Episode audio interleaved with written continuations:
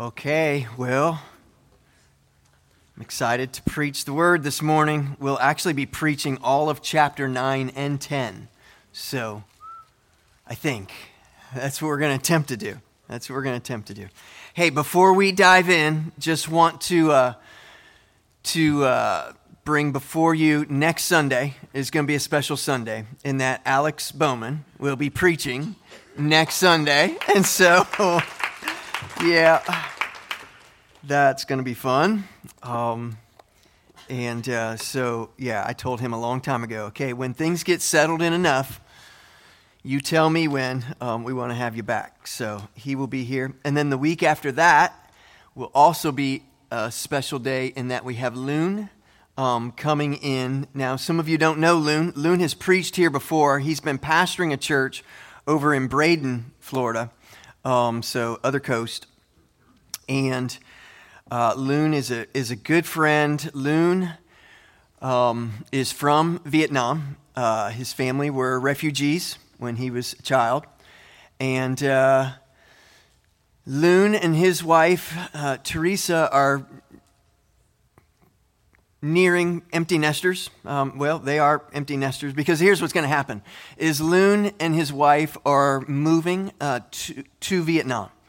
Um, and for the intended sake of, he will be teaching pastors how to rightly handle God's word, um, which is a very big need um, in many parts of, of the world, um, but Vietnam being one of those.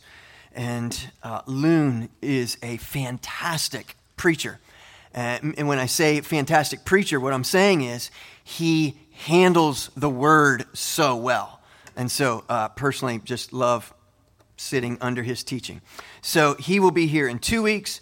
Alex will be here next week. Wanted to just put those in front of you. You don't want to miss those couple of weeks. And here we are this morning. It's not about the donkeys, all right? It's not about the donkeys. That'll make sense here in just a few minutes. Before we get into the actual text, just a little bit of background or ways to think about Samuel. First and Second Samuel are often treated like they're a compilation of Bible stories. Bible stories for the soul, right? Like it's kind of the Christian version of chicken chicken soup for the soul, the Bible edition, all right? Um, but here's the thing, that's not what they are. They're not just random stories thrown together, read this one, apart from that one, apart from that one, um, to inspire you. There's so much more than that. They they exist to tell us the wider story.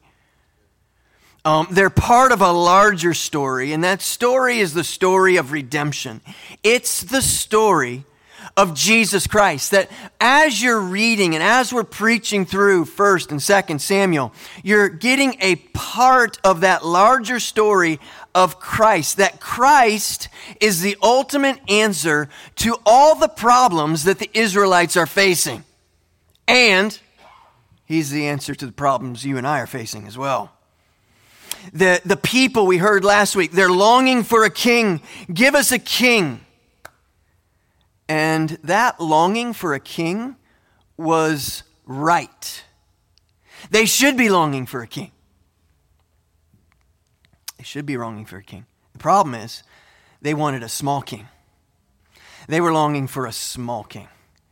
They were not longing for the King of Kings. And while things have changed from then to now in that um, they wore robes and sandals and we wear t-shirts and shorts and flip-flops, things have changed. Um, donkeys, yeah, we don't travel on donkeys anymore. We have cars and trucks and vans. Um, so much has changed, and yet nothing really has. Because the sinful heart is the sinful heart. It just dresses a little bit different and drives a little bit different.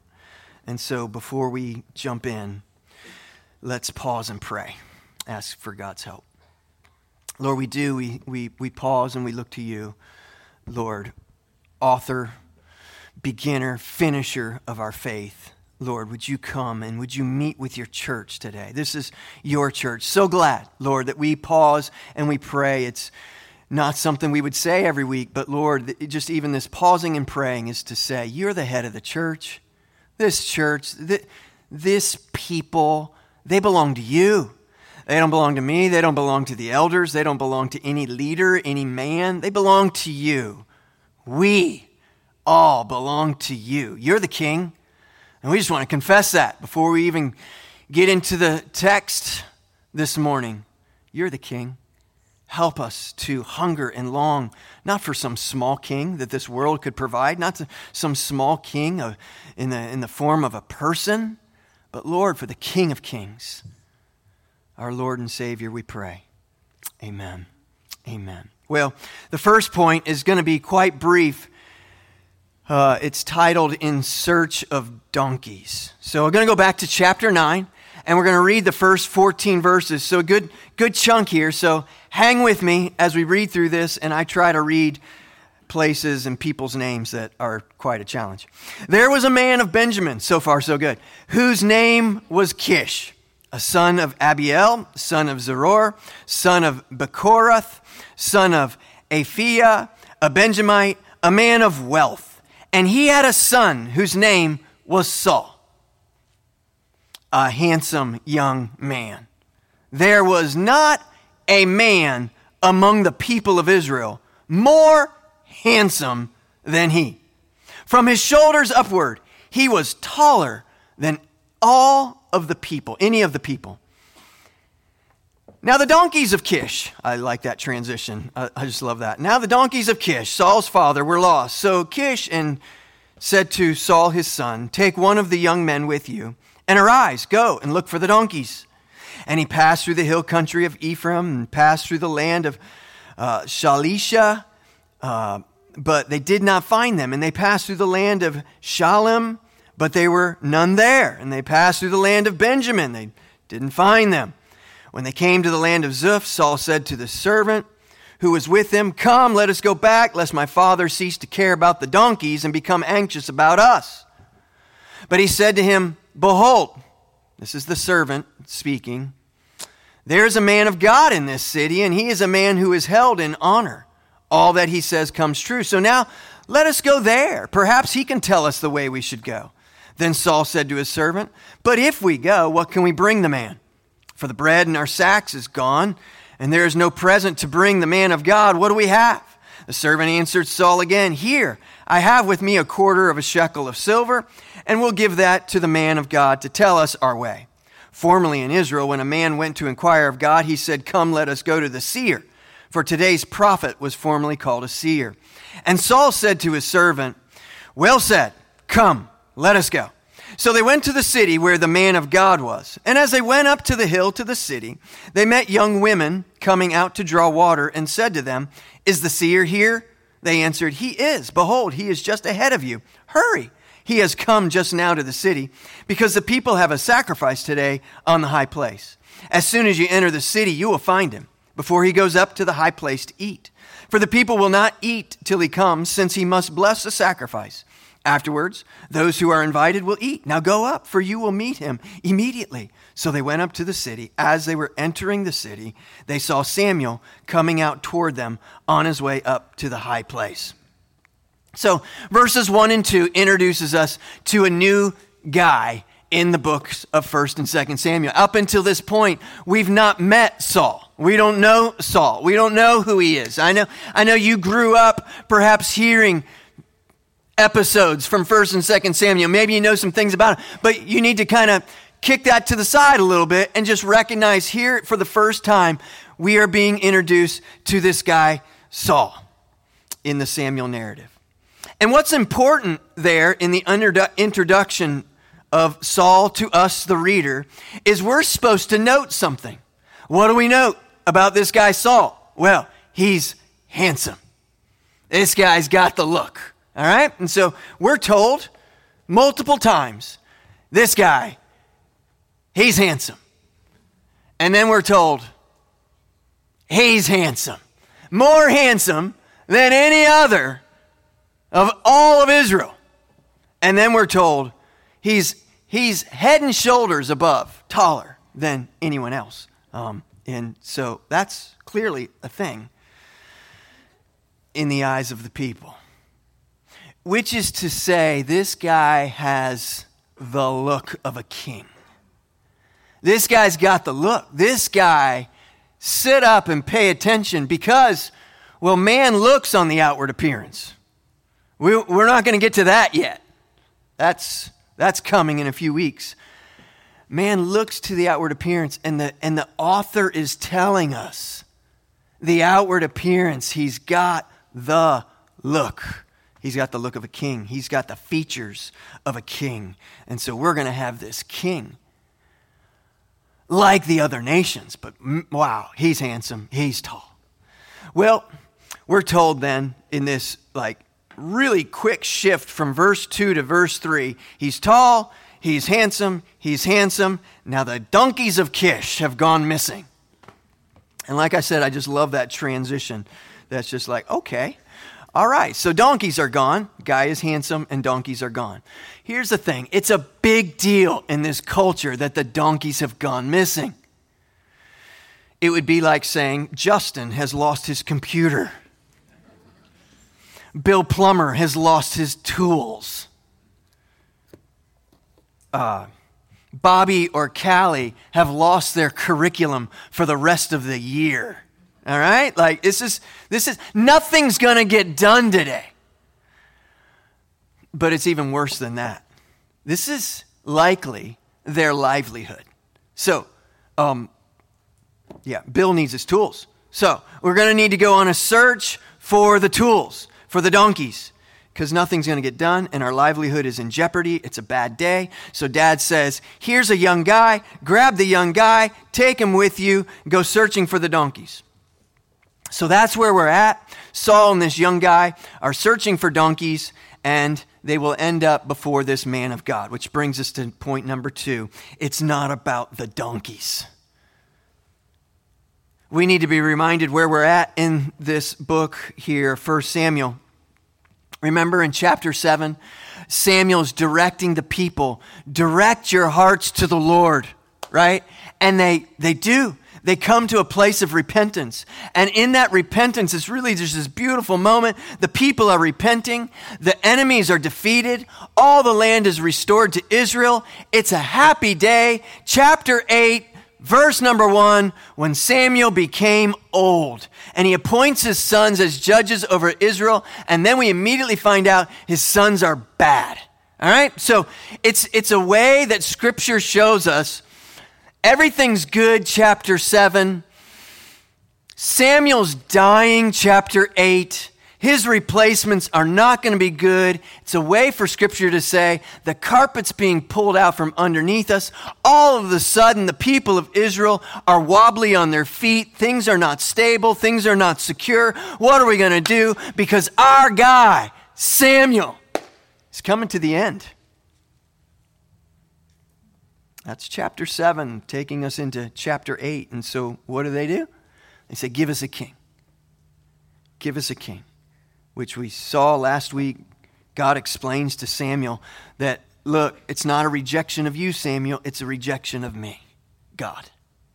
They're rejecting his rule and reign, his sovereign reign over their lives in a lust for a lesser king. Wow. And what we saw last week is we do that. We do this. So he instructs Samuel, warn the people. He instructs him, I'm going to give them, give them what they're asking for, and then warn them that the king is going to come and he's not going to give, he's going to take from you. Which brought, brings us to chapter nine, where suddenly we meet this guy, Saul. Who is this guy? And then we find out donkeys have gone missing. And that just seems so random. Randomly, donkeys have gone missing. Verse two, handsome man, not a man among the people as handsome as this man. And he's super, super tall. Verse three, donkeys have gone missing. Random. Verse three b, dad says, go find the donkeys. Take one of the young men with you. That's kind of random. Just, just grab one of the young men. We don't even know the guy's name. All right, just random guy, go with him, go find the donkeys. But we're going to f- soon find out because this, this random young guy is going to play a major part in what goes on. In verse four, we can't find him. Names all the different places. We're looking, we're looking, we're looking. Not there, not there, not there. Verse five, Saul says, let's go back because dad's probably getting nervous. No more, no more nervous about the donkeys. Probably getting anxious about us being missing. And so let's go back. That's at which point the random young guy that we don't know the name of says, there's a man of God in this city. Um, and he'll know, he'll know where the donkeys are. And even that feels quite random. He's not a named person. We know that it's Well, the, the the person, the man of God, we know as the we know that's Samuel. We know they're going to go on a search for Samuel, but Samuel's not even named at this point. He's just man of God, and uh, uh, they don't seem to know a whole lot about him. Then they have this great conversation. Hey, we need to take him a gift. Maybe we can get some chocolates. You know, we got to get something to go along with us to give to the man of God. And so the search goes from searching for donkeys to this search for this man of God. At which time they randomly come upon these random ladies who just so happen to be going out to draw water. And we read there in verses eleven through fourteen, there were some women at the well, and they're saying, hey, we need help. And the ladies tell the guys, uh, not where the donkeys are, but where the man of God is. And so you better hurry up so as to not miss them. And it's this at this time that we as the reader are supposed to get the fact that this story is not about the donkeys. What seems so incredibly random, random, random isn't. We know this because we have chapters seven through ten. And in the days, already mentioned, chapter eight, verse one, when Samuel became old and the people reject God and they ask for a God, a sovereign, I mean, they ask for a king, a sovereign king, a king like the other nations. In the days when they reject God's sovereign care and rule and reign over them, read chapter nine, where the sovereign king is ruling and reigning over them, where everything seems just so random, we come to find out nothing is random. Actually, we come to see God, the sovereign king, is orchestrating a whole lot of stuff here. Let's read verse fifteen. Now the day before Saul came, the Lord had revealed to Samuel, tomorrow about this time I will send to you a man from the land of Benjamin, and you shall anoint him to be prince over my people Israel. He shall save my people from the hand of the Philistines, for I have seen my people, because their cry has come to me. When Samuel saw Saul, the Lord told him, here's the man of whom I spoke to you. It's not random. Not random. He it is who shall restrain my people. Then Saul approached Samuel in the gate and said, tell me, where is the house of the seer? Samuel answered Saul, I'm the seer. Go up before me to the high place, for today you shall eat with me, and in the morning I will let you go, and I will tell you all that's on your mind. As for your donkeys, we haven't even brought up the donkeys. Samuel's just saying, oh, you know, by the way, as for the donkeys that you've been looking for, were lost three days ago, do not set your mind on them, for they've been found. And for whom is all that is desirable in Israel? Is it not for you and for your father's house? We'll pause there. Why is all of this happening? Even in Israel's rejection of God, give us a king, God is giving them what they want. And yet, well, he's still the sovereign king. This gives me enormous amount of comfort in the seemingly random moments of life. Have you ever been in search of donkeys?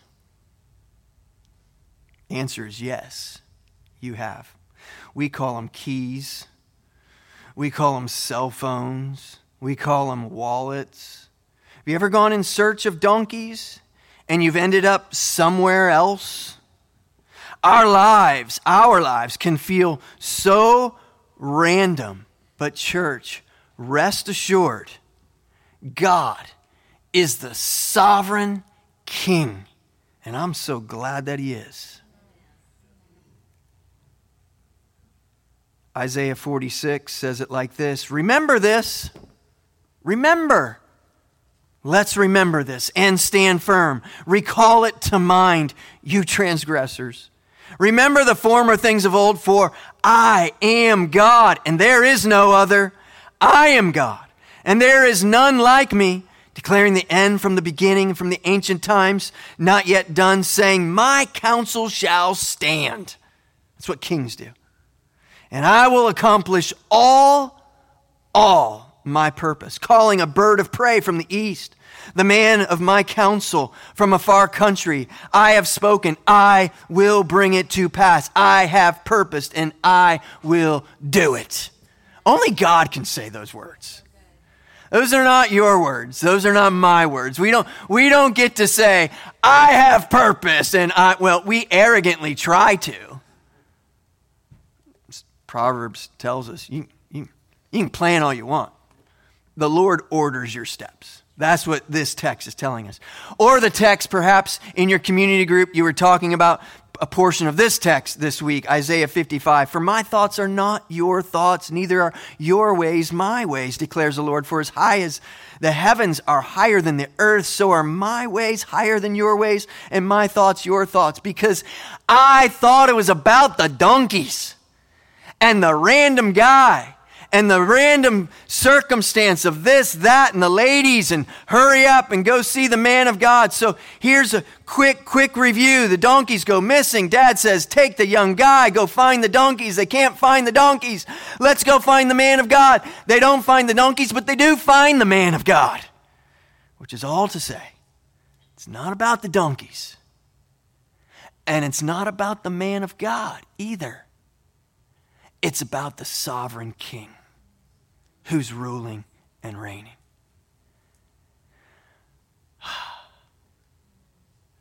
That just explained every person in here's salvation story.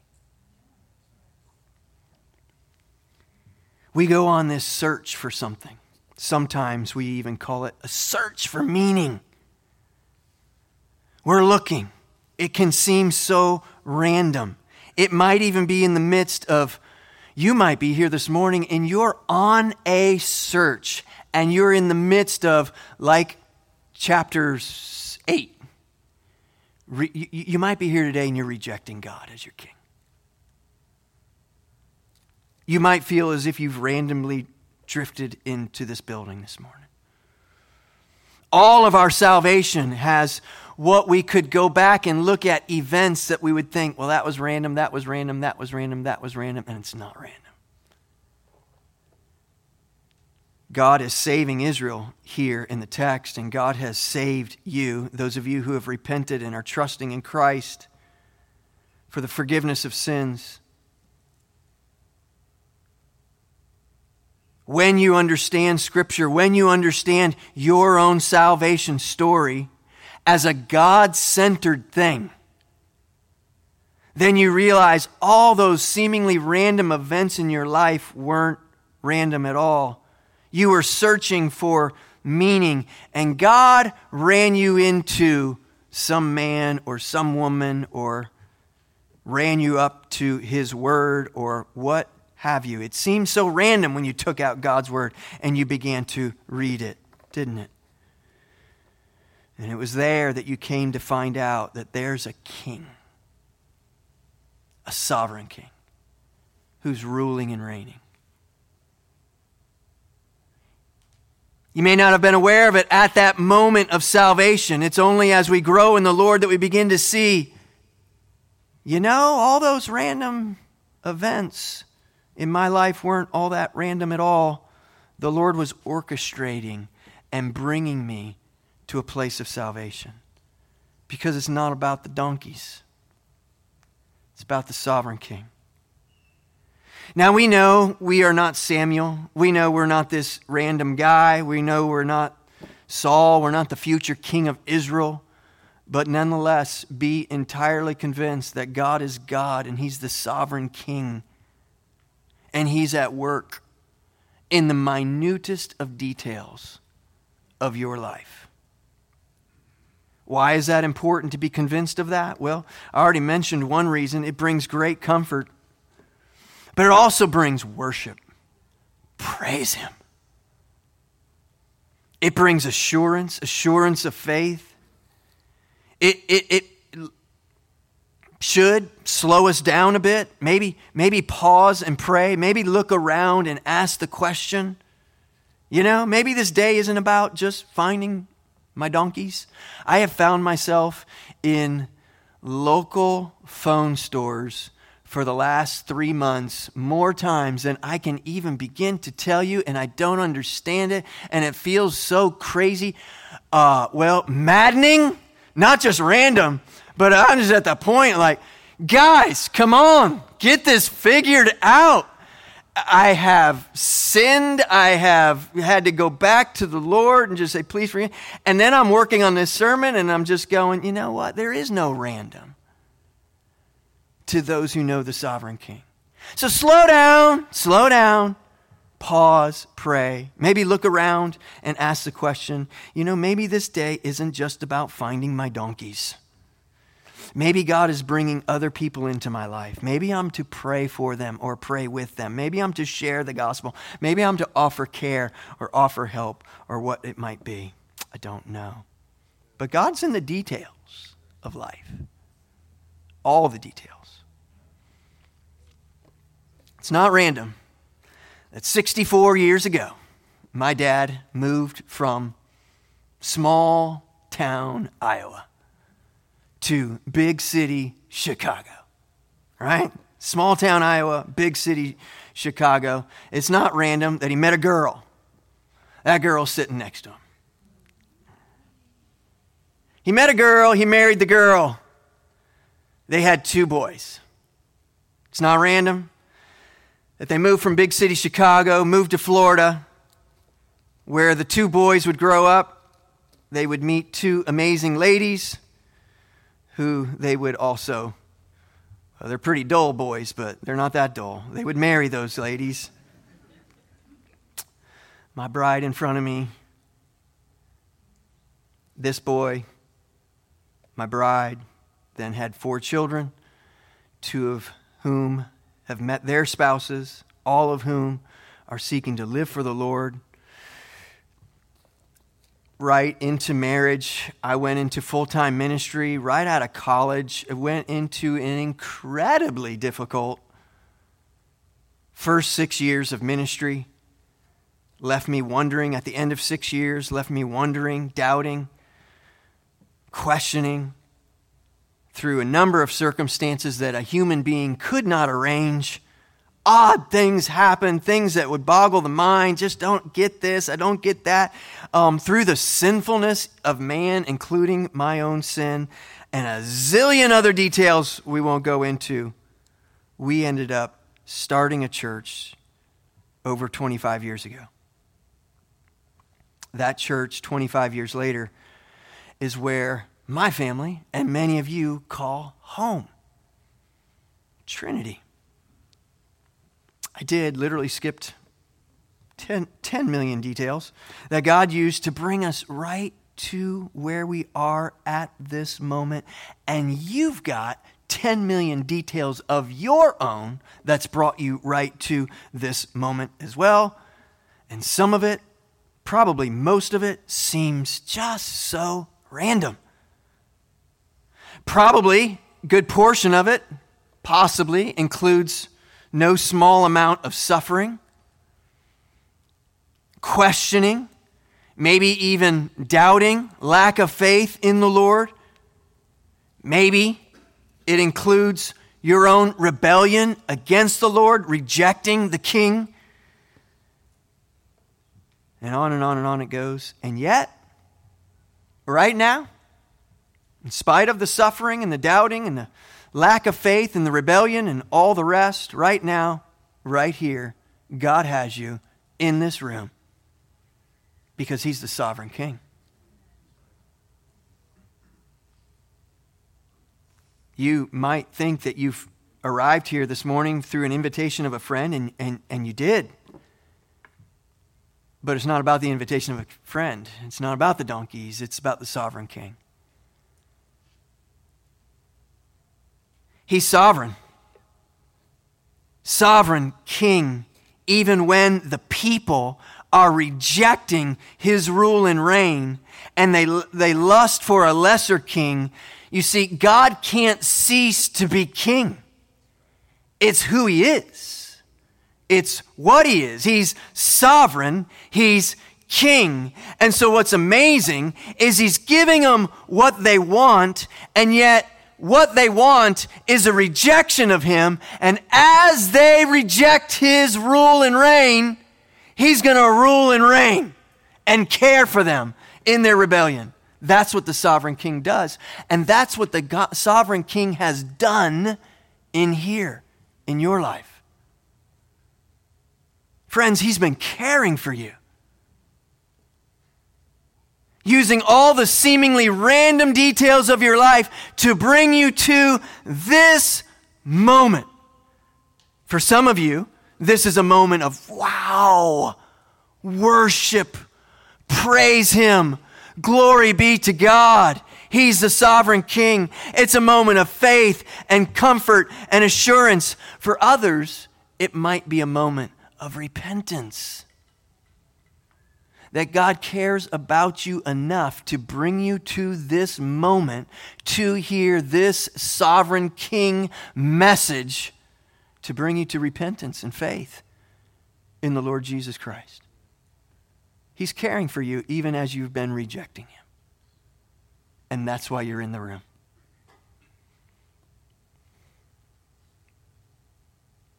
Did you hear it? Chapter, chapter nine, verse sixteen. All right, remember, chapter eight's the backdrop. We reject you. We want another king. Look at the, the end of verse sixteen. He shall save my people. It's still my people. It's still God's people. From the hand of the Philistines. For I have seen my people, because their cry has come to me. Oh, he's kidding me. Did God miss chapter eight? No, he didn't miss chapter eight. Not only is he sovereign king, he's the faithful sovereign king. God is faithful, and God is sovereign, and God is good, even when God is judge. And he's judging his people for their folly and their rejection, and he's giving them what they foolishly are asking for. Look at our handsome, tall guy. Wow, he's a looker. Isn't he something? So tall. Yeah, and handsome. Wow, look at him.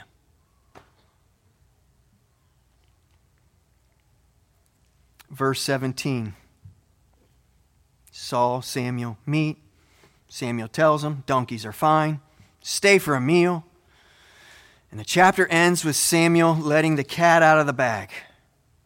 Verse twenty-seven, as they were going down to the outskirts of the city, Samuel said to Saul, tell the servant to pass on before us. So the random guy, you go ahead on ahead. I need to have some words with you. And when he has passed on, stop here yourself for a while, that I may make known to you the word of God. Chapter ten, verse one, Richard already read it. Saul is anointed as king. Church, not about the donkeys in your life. Number three, what's come over the son of Kish? So notice how the narrative flows from here. We're going to see three signs. Three signs are given and two very specific instructions. The three signs that are given are to confirm all that's going on. Let's go ahead and read beginning in verse number two. When you depart from me today, you will meet two men. First sign, two men by Rachel's tomb in the territory of Benjamin at, at Zelzah.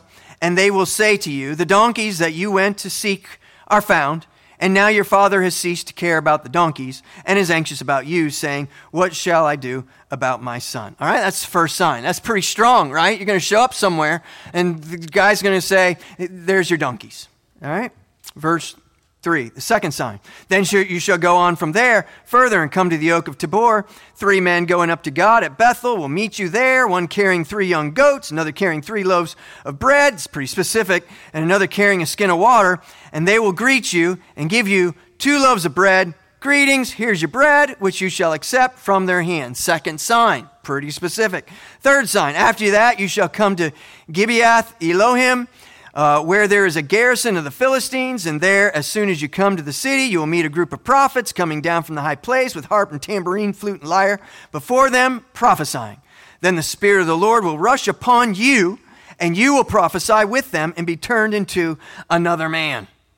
Wow. Okay, we're we're specific. All right, so there's your three signs. Next, uh, Samuel provides Saul with some very specific instruction. Then go down before me to Gilgal, and behold, I'm coming to you to offer burnt offerings and to sacrifice peace offerings. Seven days you shall wait until I come to you and show you what you shall do. When he turned his back to leave Samuel, God gave him another heart. And all these signs came to pass that day. So all the signs took place. One, two, three, signs done, right? Like, should have his attention. Maybe these signs that are so specific, as they're unpacking throughout the day, maybe that should have my attention. Maybe I should follow the then following instructions. He's not going to follow the instructions. When they came to Gibeah, behold, a group of prophets met him. Spirit of God rushed upon him, prophesied among them. When And when all who knew him previously saw how he prophesied with the prophets, the people said to one another, what's come over the son of Kish? Is Saul also among the prophets? And a man of the place answered, and who is their father? Therefore it became a proverb, is Saul also among the prophet, prophet, prophets? Puh. When he had finished prophesying, he came to the high place. Let me just pause there for a moment. We'll look at how the signs aren't Well, the, the signs happen, but the directions aren't followed. In other words, the signs don't produce this moment of, huh, maybe, maybe I should follow the instructions. In verse eight, he's told, go down to Gilgal, wait. Verse thirteen talks about the high place. Some would say that this high place is home. Um, I don't know.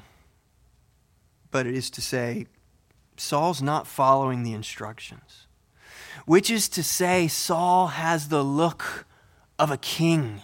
He looks so kingly, but oh my, you've passed on the King of Kings to take a king who simply has the look of a king.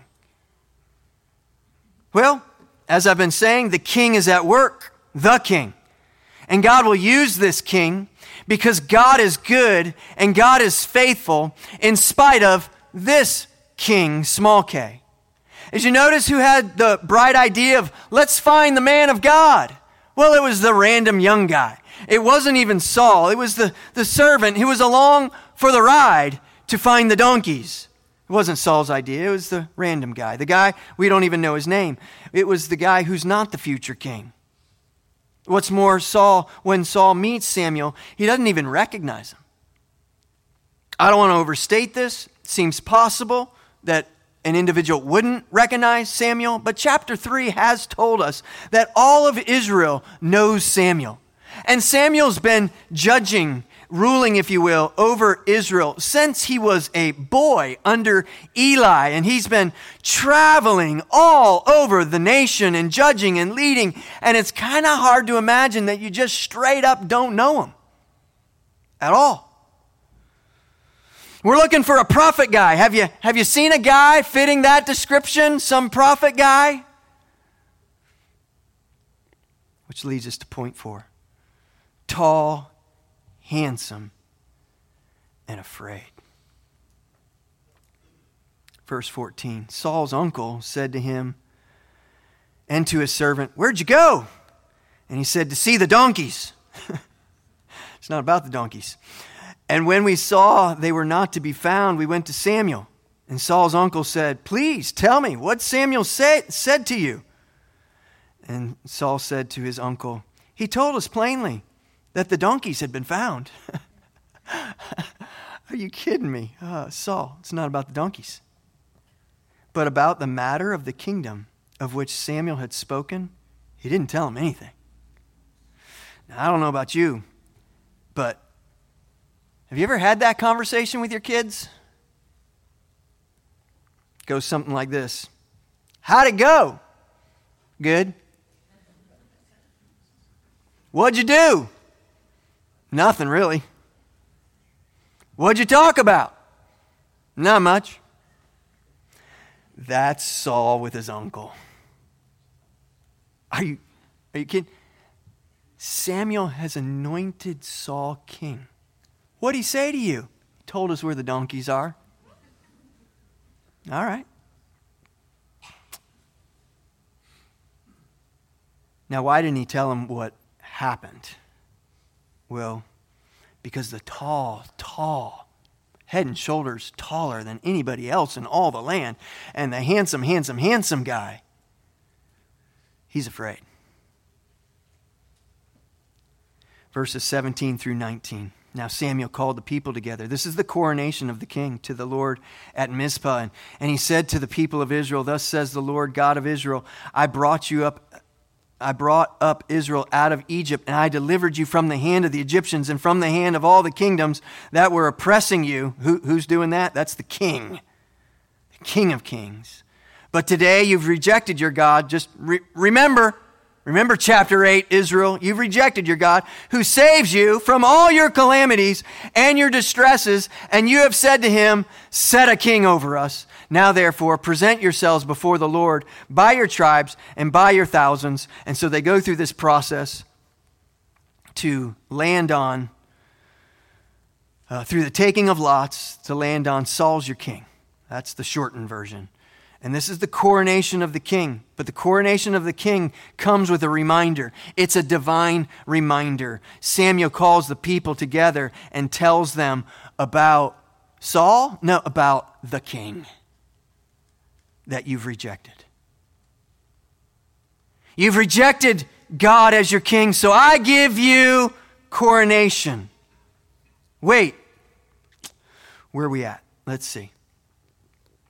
Let's go to verse twenty-one. He brought the tribe of Benjamin nearby its clans, and the clan of the Matrites was taken by Lot, and Saul the son of Kish was taken by Lot, but when they sought him, he couldn't be found. Here's your, wait, where'd he go? Where, where is, so they inquired again of the Lord, is there a man still to come? And the Lord said, behold, he's hidden himself among the baggage. I, you can't make this stuff up. I give you your, where, oh, he's among the baggage. Okay, verse, where are we at? twenty-three. Then they ran and took him from there. Oh dear, like I, I don't I don't know what this, I have a picture in my mind, he's getting dragged out from the bags. And when he stood among the people, he was taller. Well, there we go. He still looks like a king. He's taller than any of the people from his shoulders upward. And Samuel said to all the people, do you see him whom the Lord has chosen? There is none like him among all the people. And all the people shouted, long live the king. Wow. Long live the king. They run, they grab him from the bags. Here he is. He's tall. You know what? I can't say that I blame them. But here is what Scripture is showing us. The guy who looks the part. The guy the people want to rally around. Long live the king. Look at this guy. What a guy. He looks the part. Well, he may look the part from the outside, but he's cowering. And we haven't even got to the battlefield yet. This is your king. A great long live the king, they say. In verses twenty-six and twenty-seven, some people reject him. all the way down to twenty-seven, but some worthless fellow said, how can this man save us? I don't know what all's driving that. You know, maybe they're jealous. Maybe they want to be that guy. Maybe they're just going, yeah, uh, he's hiding in the bags. I'm not sure what all's going on, but they get it. The worthless guys, uh, they, they, they get it right, don't they? they? They're asking the right question. God's giving the people what they're asking for, and these guys, they don't, they don't like it. Can this guy save us? How can this man save us, they ask. And they despised him and brought him no present. But he held his peace. Saul looks the part. He's tall, he's handsome, but he's afraid and he's weak. Hear me. Jesus will come and he will not look the part. He doesn't have the look, Jesus. Scripture tells us. But he was without fear. He is our mighty King. Saul, he will fall short of what he's called to do, but King Jesus will do all the Father has called him to do. And he will do that perfectly, without sin, without the slightest blemish. He will be the perfect Lamb of God. Behold your King. Saul goes on a search to find lost, lost donkeys. He can't find the donkeys. Jesus will instruct his disciples. Remember, we're celebrating it in a couple weeks. The kids will be singing. Jesus will instruct his disciples, go into town, untie that donkey, bring the donkey back to me, and then he will mount that donkey. He will ride into Jerusalem to the praises and the worship of the people. Saul returned home empty, without donkeys.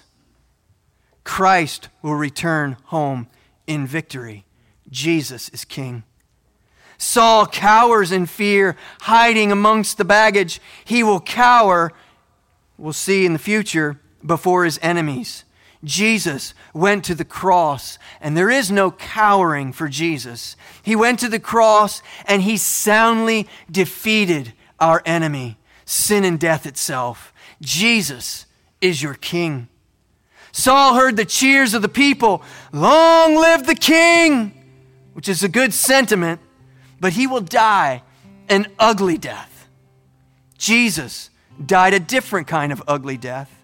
It was the death on the cross, and yet it was a beautiful death, a death where Jesus the King lays down his life for his people. But what's more, long live the King? Oh yeah, long live the King. Because the King rose from the grave. He defeats death itself and supremely rules over death itself. He's now seated. The King is seated at the right hand of the Father. Saul saved Israel for a little bit, and then he will flame out. Jesus came and died that you might be here today with life, abundant life. Who is your King, church? Is it your relationships? Is it your money? Is it your career? Is it your spouse? Is it your husband? Is it your wife? Is it your family? Is it your, your, your children's happiness? Is that what you're making your King to be? Don't buy the lie. Those kings can look so tall and so handsome. They can have the look of such a great rule and reign over our lives. Oh, if I could just get my, my King to give me that happiness, then, oh, look at that. Surrender to the King of Kings, the one who's sovereign over it all, the one who has laid his life down, the one and only who can save us from our sins. Let's stand together. Let's sing to our King.